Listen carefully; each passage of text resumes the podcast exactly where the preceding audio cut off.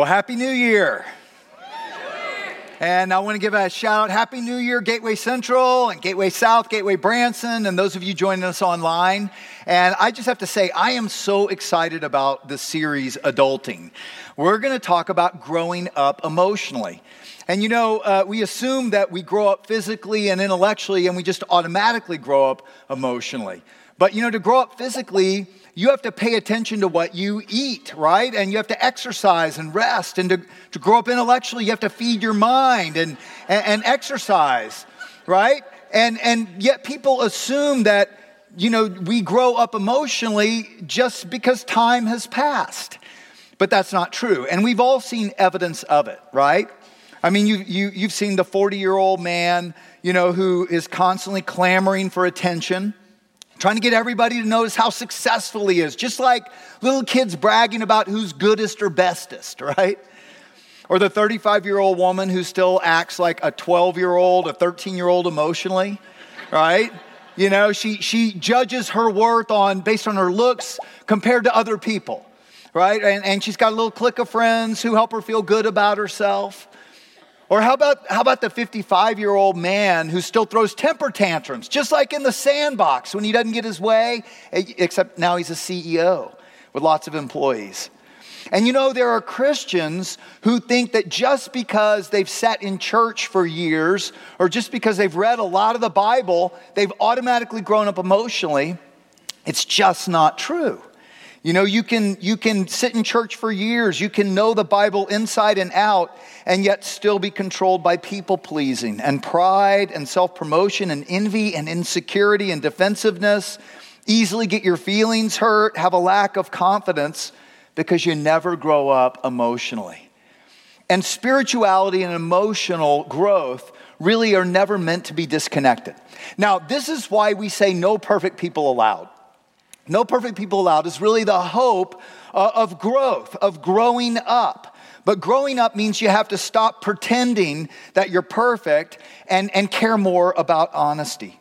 Growing up means that you care more about what God thinks than what others think. Growing up means that you care more about reality than about pretense.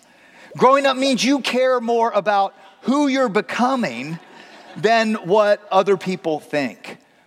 And that's what we're really going after in this next series. We're going to take an honest look at ourselves. We're going to try to no longer defend ourselves or excuse ourselves or try to prove ourselves because you know what? We don't need to anymore. You know, Jesus came to bring life and freedom so that you don't need any of that. Jesus said it this way in, in John 10 10, I have come that they may have life and have it to the full, lacking nothing. And it says in Galatians 5:1, it is for freedom that Christ has set you free. So stand firm and don't let yourselves be burdened again by a yoke of slavery.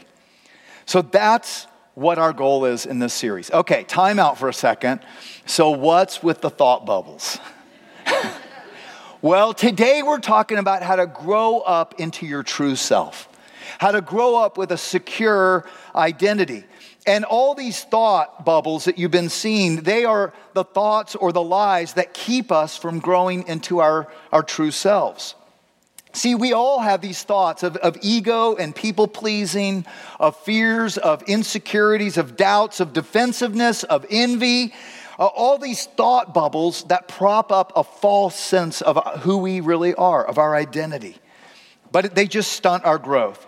And so today we're going to go after how do we find a secure foundation for our identity?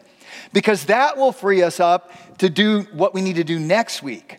Next week, we're going to look at our, our, our past and our families of origin and where we need to let go of patterns that we grew up with emotionally there so that we can truly become sons and daughters of God emotionally. And I'm going to uh, walk you through a genogram, my own, so you can identify some of those. And then the third week, we're going to talk about pain and how, how pain is a part of growth. And unfortunately, how many of us will not grow up until the pain gets unbearable. But just like when you're trying to grow physically strong, no pain, no gain, it's much better to dive into the pain and grow through it. And then the last week, that's going to set us up to look at emotional, healthy relating patterns. So, to start off today, I want us to do a little self assessment, okay? And this comes from the book that this series is based on called Emotionally Healthy Spiritual. Excuse me, spirituality. It's in your next steps. I would highly recommend it. Now, as we do this, uh, here's what I want you to do I want you to just assess where you are. And I'm going to talk about the difference between an emotional infant, an emotional child, an emotional adolescent, and an emotional adult. All right? And just assess yourself, all right? Don't judge yourself. That won't do any good. That'll just keep you stuck. And no spousal judgment either, okay? No, no ribbing. But, but instead, realize you can actually grow up as an adult in some areas emotionally and in other areas because of what happened to you maybe as a kid, your growth got stunted. So just identify where are those areas that I need to grow up, and that will chart, help you chart a path toward greater freedom in life. And remember, that's God's goal for you. Okay, so emotional infants look for others to care for them. Uh, they have great difficulty enter in, entering into the world of others. They're driven by the need for instant gratification, and they use others as objects to meet their needs.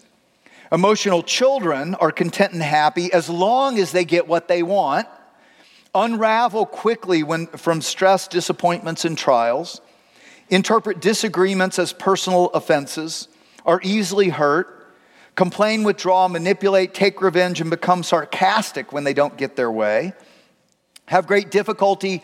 Uh, uh, I'm sorry, complain, withdraw, manipulate, take revenge. I already said that. uh, forget where they are. No. Have great difficulty calmly discussing their needs and wants in a loving, mature way. Okay, emotional adolescence. They tend to be defensive. They're threatened and alarmed by criticism. They keep score what they give so that they, can ask for something in return later. They deal with conflict poorly, often blaming, appeasing, gossiping, pouting, or ignoring the issue entirely. They become preoccupied with themselves easily. They have great difficulty truly listening to another person, especially their pain, disappointments, or needs, and they're often critical and judgmental.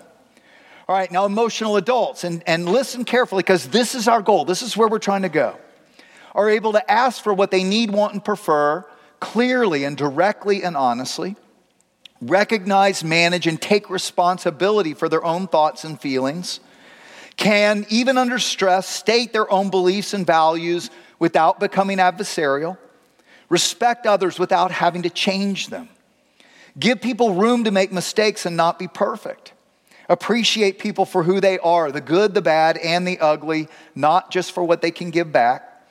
Accurately assess their own limits, strengths, and weaknesses, and can freely discuss them with others are deeply in tune with their own emotional world and therefore can enter into the thoughts and feelings and needs of others, and this is key, without losing themselves.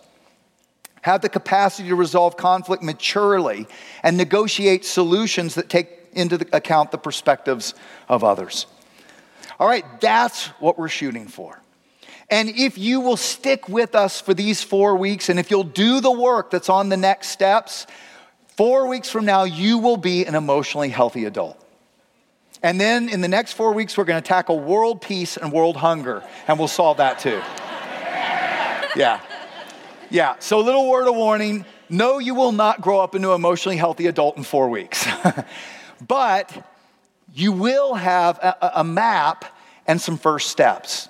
And that's what we have to realize. It's a lifelong journey growing up emotionally. So, what are the first steps? Well, the first step is being secure in who am I? Your identity. You know, it, it's told, it tells us in Scripture to put off the old self and put on the new self, this new identity. Look at how it says, Ephesians chapter 4, verse 20. That, however, is not the way of life you learned when you heard about Christ and were taught in him in accordance with the truth that is in Jesus. You were taught with regard to your former way of life to put off your old self which is being corrupted by its deceitful desires, and to be made new in the attitude of your minds and put on the new self, created to be like God in true righteousness and holiness. So this says there's an old self and a new self, this true self who God created you to be, and we have to understand the, the difference between the two. Now, most people hear that and they read in righteousness and holiness and, and they think, oh man, if I trust myself to God, He's gonna make me into something I don't wanna be. Like I'm gonna lose myself.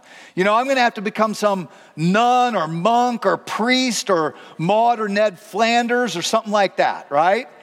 And, and you don't want to become something that you feel uncomfortable being. And so you, you turn away from God and you stay stuck in the old self.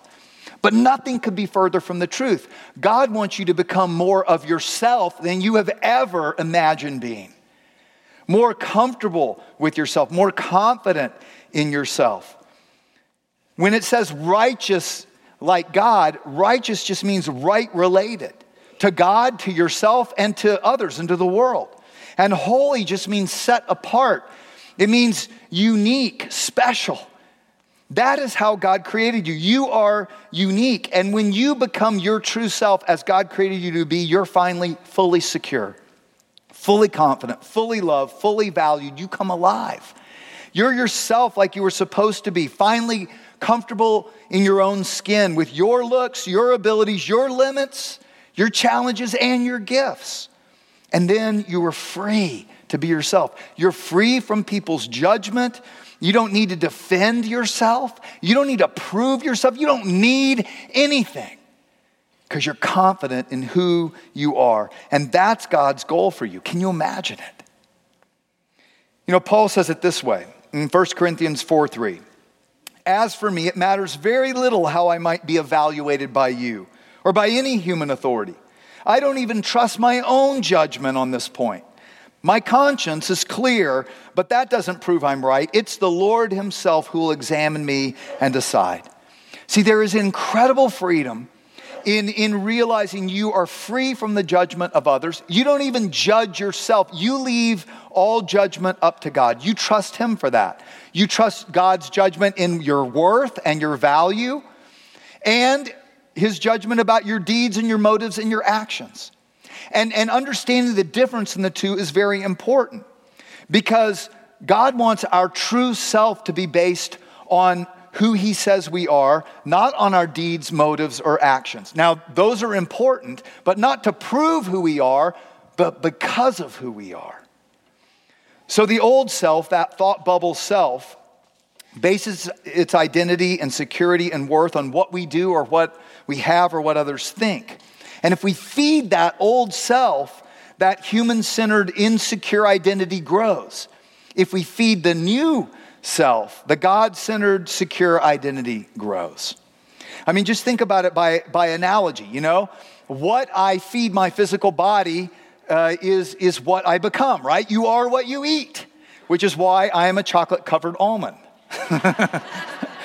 So my, uh, my sugar-free 2016 lasted uh, about nine months until the fall, and then I fell off the wagon, I'll admit. Uh, and think about it like this, you know, what we eat affects us. Think about a little kid. What if a little kid only ate chocolate and Twinkies and gummy bears? His physical growth is going to stop, right? His growth is going to be stunted.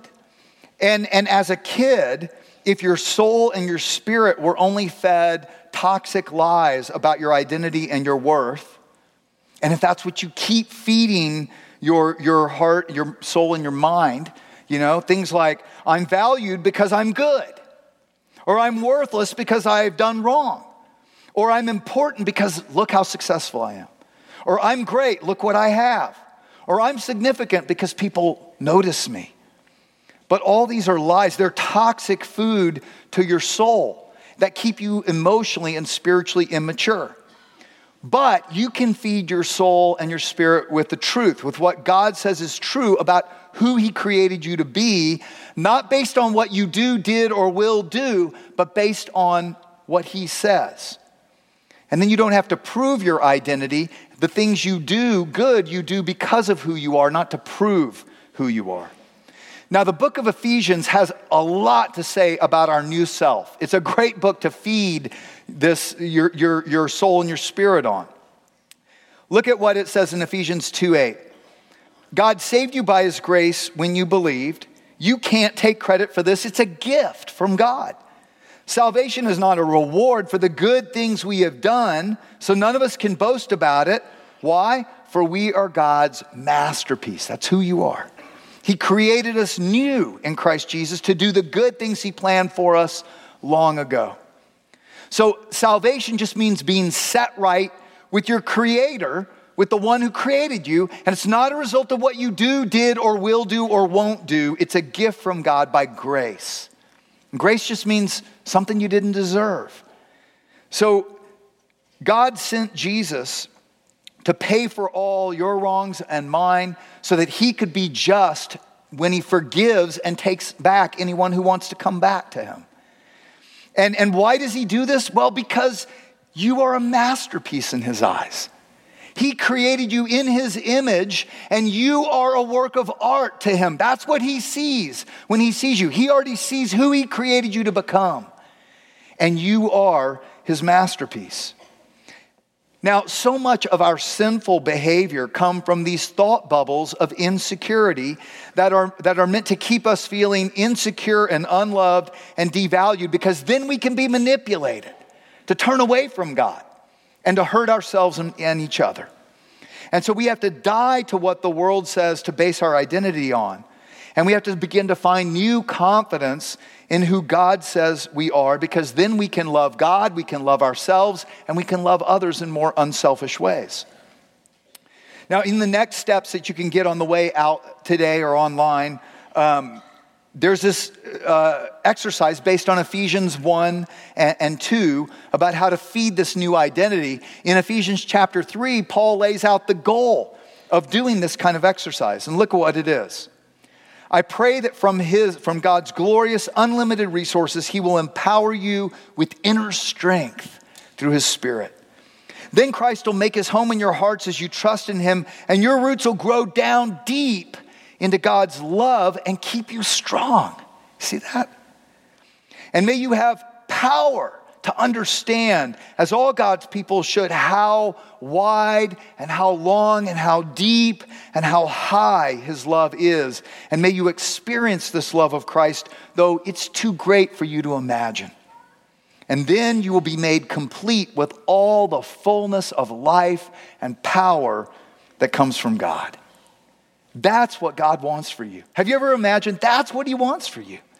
He wants you to have that kind of deep rooted inner strength and confidence of how loved you are by love Himself, so that it gives you a power within based on what God says about you, your worth, your lovability, and your identity will then be made complete.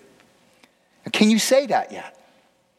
You know, think about it. Can, can I say, I lack nothing? I need nothing. I don't need to defend myself when people attack me. I don't need to blame others for wrongs I do. I don't need to prove I'm good or I'm selfless or I'm important or anything. I am complete. Can you say that? That's the goal of maturity when your identity is mature. And then you start to experience the fullness of life and power that come from God. Now, notice all of this is based not on what you do, did, or have done, or will do. It's based on who God created you to be, what He says is true. Now, here's the key we all face three thought bubble temptations that attack our identities and try to manipulate us out of insecurity, to keep us insecure so it can manipulate us to sin against God and each other. And, and guess what? Jesus was tempted with the same three thought bubble accusations against his identity. So we can learn from him. It's interesting, when Jesus, he hadn't done anything ministry wise, and he was just beginning his public ministry. He goes and he gets baptized, and when he comes up out of the water, God the Father affirms his identity. says, A voice from heaven said this This is my dearly loved Son who brings me great joy. Okay? Identity affirmed brings great joy before he had done anything. Now, Jesus is led into the wilderness for 40 days of fasting and preparation for, for the ministry to come. And when he, when he gets weak, then he gets tempted with these accusations. Now, I want you to think about which of these accusations tend to work best on you so that you can start to reject those and feed your soul and spirit uh, with what God says is true. So, temptation one I am what I do. Performance. Okay, I am what I do. So the devil says to, to Jesus, If you are the Son of God, tell these stones to become bread.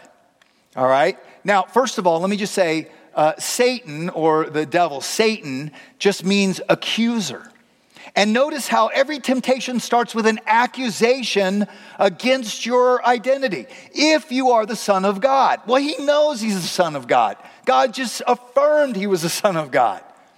But that doesn't stop him from the accusation if you are, then prove it. Ever heard those kind of thought bubbles? If you're a real man, then you'll fill in the blank. If you're really a woman worthy of love, if you're a real woman, then you'll fill in the blank. And see, these accusations against our identity are trying to keep us insecure, to manipulate us to do something outside of God's will. Now, for Jesus, he had been fasting for 40 days. He was hungry. Uh, there's nothing wrong with meeting your needs of hunger, but it wasn't God's timing. So he's trying to get him to go outside of God's timing. So, do you find yourself with those thought bubble accusations trying to get you to prove your, your worth or your identity based on what you do? And so you set your sights on performance or accomplishments. Try to make a name for yourself, right? If I can just hit that target of success, if I can just get to the next level of income or that magic amount in savings or that next big win or promotion, then I'll be somebody. Then I'll feel great about myself. Well, friends, that is a false, that's just propping up a false identity, an insecure identity. Now, I'll be honest with you, this is where I've struggled the most in my life. Uh, we all have areas that we struggle, and for me, it's always been performance or accomplishment. And, you know, as, as I was growing up and in my 20s and 30s especially, I could never accomplish enough. And I was always out there trying to accomplish more, more, more, more, more. And if I ever stopped and thought about where I should be by now, I just sank emotionally because it was never enough. And it caused me for many years to redline, it caused me to use people to get goals met. And, and I, it, it came, it was rooted in my family of origin. And next week I'll show you how to go back and look with a genogram at these patterns and which patterns we need to keep and which patterns we need to turn from but I had to exercise against those lies that I was worthless if I wasn't doing more. I had to learn how to take captive those thoughts and bring the truth in and listen to it and be still and rest in what God said. Exercise against the lie and rest in what God says is true. So here are some signs that you get your identity from performance. If you feel extra good about yourself when things are going up and to the right, but when things are going down and to the left or you're not meeting expectations, you feel horrible about yourself. Good sign. Or if your feelings about your worth fluctuate based on circumstances like net worth or title or accomplishments, that's a good sign. You've got to shed that false old self and you've got to get at this new secure identity based on what God says. Now, the way Jesus fights against this, he quotes Deuteronomy 8 3. So he, he quotes scripture, he holds on to what is true, and that's what you've got to do as well. You've got to exercise against the lie by holding on to what's true, eating, feeding your soul with what's true, and resting in that. And then you'll know who you are and be free to do good for the right reasons. All right, second temptation I am what others think, popularity. You know, so, some of us find ourselves aiming at trying to please people, but that's the wrong target too. You know, Satan uh, invited Jesus to go up to the highest point of the temple, the most crowded area, and throw himself down, saying, The angels will save you, and then everyone will see who you are. Okay? And, and uh, he says this uh, If you are the Son of God, jump off. For the scripture says, He will order His angels to protect you. Now, again, notice the accusation, the thought bubble. If you are, see, if you are the Son of God. Again, Jesus knew who he was, but that doesn't stop evil from attacking our identity. Evil knows you are a child of God, but it's not going to stop him from attacking how you feel about yourself. Now, when your identity is based on what other people think, you know, it's going to be really hard to push against that. You know, for Jesus, the temptation was to get others to see his identity. If the angels rescue him, they see who he is, and he won't have to suffer. He won't have to go to the cross and die. And the same is true for you. If you get your identity from people pleasing, it's gonna feel like dying when you disappoint them. But that's the path you've got to take. It's gonna feel like you're losing yourself to, to, to go against what they want you to do. But that is the path God has for you for freedom and for life. And again, that's his goal. Paul said it this way Am I now trying to win the approval of human beings or of God? Or am I trying to please people? If I were still trying to please people, I would not be a servant of Christ. When we grow up, we no longer need to please people. And here's a sign that you need to grow up in this area. If, if how people feel or think about you ends up being how you feel or think about yourself, good sign. This is an area to grow up. Or another sign is if you carry a lot of shame. Okay, now shame is not the same thing as guilt. Guilt can be good. You do something wrong, the Holy Spirit will convict you with guilt about that action. If you lie, you may feel guilty that you lied. Why? So you won't lie. okay? So you'll change your actions. Shame is different. Shame makes you feel bad about yourself based on what you do or what others think about you. And God wants to set you free from that shame based identity. And so again, Jesus answers by quoting scripture. And that's what we've got to do. We've got to hold on to what God says is true until we truly believe it and live out of it. So true freedom comes when you no longer need to be somebody special in other people's eyes. You don't need to because you know that you are special and loved and good enough in the eyes of God. All right, temptation three I am what I have possessions. So it says that Jesus was taken up to see all of the wealth and power of the earth. And, and Satan basically says, Look around. You're worthless. You don't have enough. Look, look, you don't have anything. Look at what everybody else has. You know, how can you think you're somebody? You need all of this. Follow me and I'll give it all to you. And that was the temptation. And it's the same for us. You know, you're nobody. And Satan plays on that fear and that insecurity based on comparison to others. Look at that house she lives in. If you were really worth something, you would have a house like that. And as a result, envy driven, insecure identity gets manipulated. Look at what he has. Until you have a net worth at least like that, until you make more or have more or drive more, you're not worth anything. And he tries to tell, get you to base that, your identity, on what you have or don't have compared to others. But again, it's a false sense of identity, it's insecure identity. So, where do you find yourself most tempted? In, in performance or in, in what people say or in, in what you have? Well, God wants to grow you up into something more secure, to shed the old self more and more of those thought bubbles that come against your identity, and to put on this new self until you feel complete and confident and loved and valued and secure. Okay, so here's an exercise to help you do that. You know, in, in biblical times, a person's name meant something. Now, I remember when we were naming my, my son, uh, Justin, we went and got one of those etymology books that tells you the, the meaning of names. And, and Justin means uh, the one who does right. Uh, the, the just one or the one who does right. Now, we had actually picked another name until we found out it means smelly hair. so, so we decided it would do him more good to say, You are Justin, the one who does right, than you are the one with smelly hair. that would come along in fifth or sixth grade anyway. So, a name in biblical times was associated with an identity. Do you know that Jesus, the name Jesus, means salvation? That's what it means. And so, to God, a name, the fullness of a name, is the fullness of an identity. Now, look at what Jesus says. This powerful thing he says in the book of Revelation that one day when you stand before him. To those who are victorious, okay, when it's all said and done, I will give each of them a white stone with a new name written on it, known only to the one who receives it. Think about that.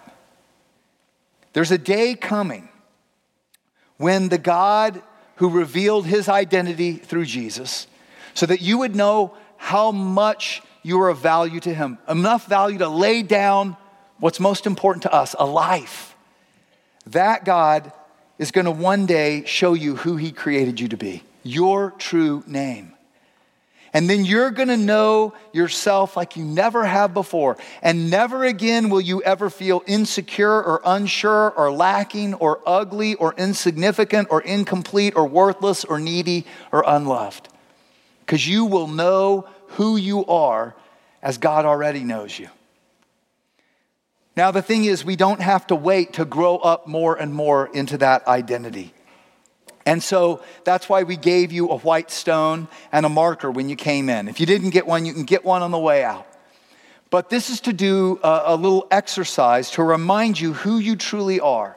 And that only God ultimately knows. And that's why we've got to look to Him for our sense of security in who we are and our identity.